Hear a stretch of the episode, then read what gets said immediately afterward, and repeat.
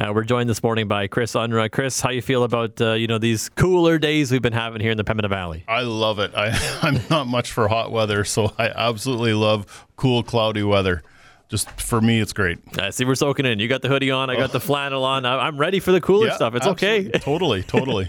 uh, we got Chris here this morning to talk about something really exciting Friday and Saturday at the Dead Horse Creek Speedway. It's the King of the Corn. You bet. We are ready to crown the King of the Corn, and uh, we're so excited about this. We we we started out this year not quite knowing how this would go. Um, we were trying to revive this track that that our community lost due to COVID and uh, there's there's a whole bunch of people that have put a ton of effort into getting this going. Uh, we've had enormous an enormous outpouring of support from the business community in terms of sponsorship and help.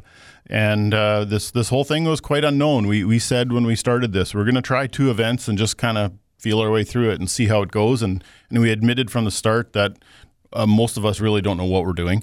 Uh, we're just trying to figure it out as we go.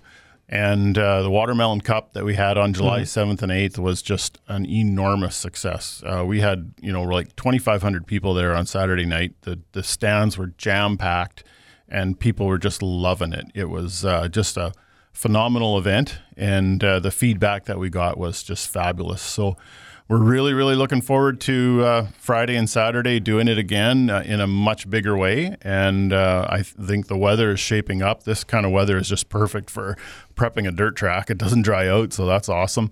And uh, yeah, the facilities come a long way this summer as well. So really excited about it. And with the Watermelon Cup, I also heard just fantastic things about that. A lot of people were coming out, and you guys kind of use as a way to learn a couple of lessons and figure everything out. And I'm sure there's things that you're applying here for the King of the Corn that you learned from the Watermelon Cup. Yeah, we had a we had a really long to do list over summer. Um, number one was we need we needed more room. We we recognized that you know, the first night, uh, those of us that were organizing it, uh, we kind of looked at each other and we were like, wow, we got, we think it's probably a thousand or more people here.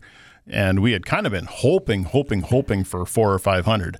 So we kind of doubled our expectation on the first night. And then we thought, whoa, what's going to happen Saturday? And, and it just, it blew the doors off. The stands were just jammed. Uh, we had, like I say, we figured we had 2,500 people there and just the talk uh, in the racing community and around locally, uh, we were expecting a big crowd this time. So um, basically, the day the day after we finished cleanup for the Watermelon Cup, we started hauling dirt and uh, expanding the the hill around the track to be able to have more stands. So we've got 1,100 more seats uh, on the way. So we got some some mobile bleachers that are coming uh, which just about doubles our capacity there. And um, we're, we're, we're just expecting a really big crowd. We, we don't quite know how to gauge this. It's, it's a little bit nerve wracking for us because we don't know are, are we are 3,000 people going to show up or 5,000? We're, we're, not quite sure. So um, we're going to have a lot of seating capacity there. And uh, I, I, would just encourage people if you're planning to come, buy your tickets ahead so that you can just go straight to the gate and get in. Uh, last time we had a couple lineups for people buying tickets. So We've made improvements at the gate, so we have more capacity. We can get people through quicker. Um, we, you know, we've got extra seating capacity. We've added uh, more uh, food food truck options.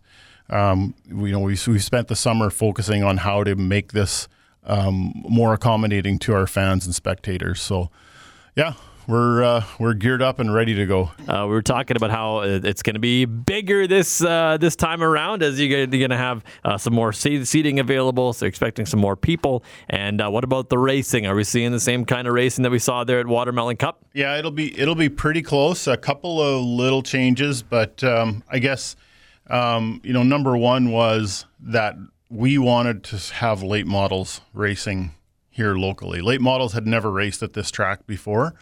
So, you know, the changes that we made um, coming into this season and then throughout the summer. So, first of all, before the Watermelon Cup, we hauled about 150 loads of clay onto the track. We reshaped it and uh, it performed just fantastically. It was great. But we recognized when we were done the Watermelon Cup that we could do better. So we hauled another 150 loads of clay on, and uh, we reshaped it a little more. So the the racing surface is really wide. People come and look at the track, and the first thing they say is, "Wow, this is a wide racing surface." Um, to be able to race five wide on our track is not a problem. So so that makes it uh, for really exciting racing. Yes, it um, does. It's um, you know people who have been around this industry for a while take a look at this track and they go, "Wow, that's a real late model track." So you know we're super excited about bringing late models out. They put on a fantastic show last time.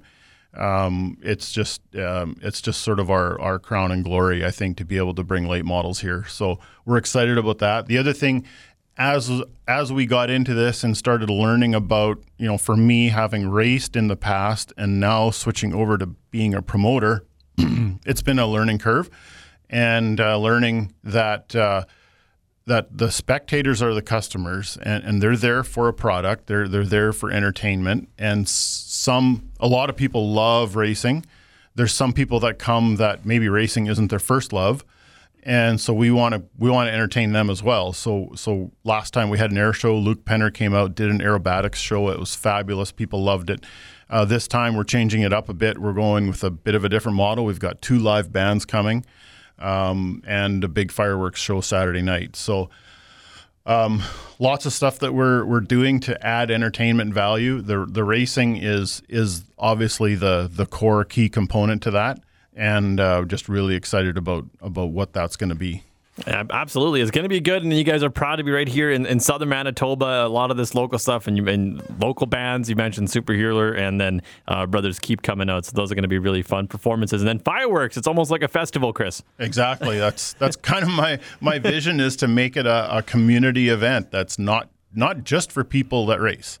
Uh, it brings the whole community out, and again, our our our overall goal that we are striving for with this is to bring people together as a community because when we come together as a community we can do amazing things. When we when we're all pulling on the same rope in the same direction it's crazy what we can all do. We've seen that. And our goal here is to raise funds for boundary trails hospital for the expansion there uh, which is just also another you know real jewel in our our community here that we have that. So um, it's really important to us to be able to do that. That's why uh, we are we're not shy about charging for seats and we're selling shirts to make money. We're selling concessions to make money. We're doing all these things to try and make money with the goal of helping our hospital with their expansion project. Uh, Chris, for those that uh, maybe still don't know, Dead Horse Creek Speedway, where where can we find this thing? So the Dead Horse Creek Speedway was formerly ALH Motor Speedway. Uh, it's located west of Morden, so Highway 3 west of Morden, about three miles, Road 32W, and half a mile north. And we'll have signs out uh, on race days so that directing people to the site. It's closer than it sounds, and you'll probably be able to hear it. You know, you can just follow the sound, and then you'll find your way there. Maybe. Yeah. Well, Corn and Apple is going to be pretty busy and loud too, so I'm not sure how much we're going to compete, but uh, we'll we'll be out there uh, making a little noise. It's going to be an exciting weekend. Friday, Saturday, people can get tickets for either day. Talk about where they can find these tickets. So tickets online, uh, our website, uh, deadhorsecreekspeedway.ca. Uh, buy your buy your tickets in advance. That's the that's uh, you know I would really encourage that. You can still buy them at the gate. We do cash, credit, debit, whatever. Uh, we're set up there to take payment. Um, so yeah, at the gate or online. And if you get it before, you get it earlier, which is just good. Yeah, that'll help speed things up at the gate. Right on. And so uh, you can find all the details online. We'll have it at pembinavalleyonline.com as well. Chris, thanks so much for coming in today. All right. Thanks for your support.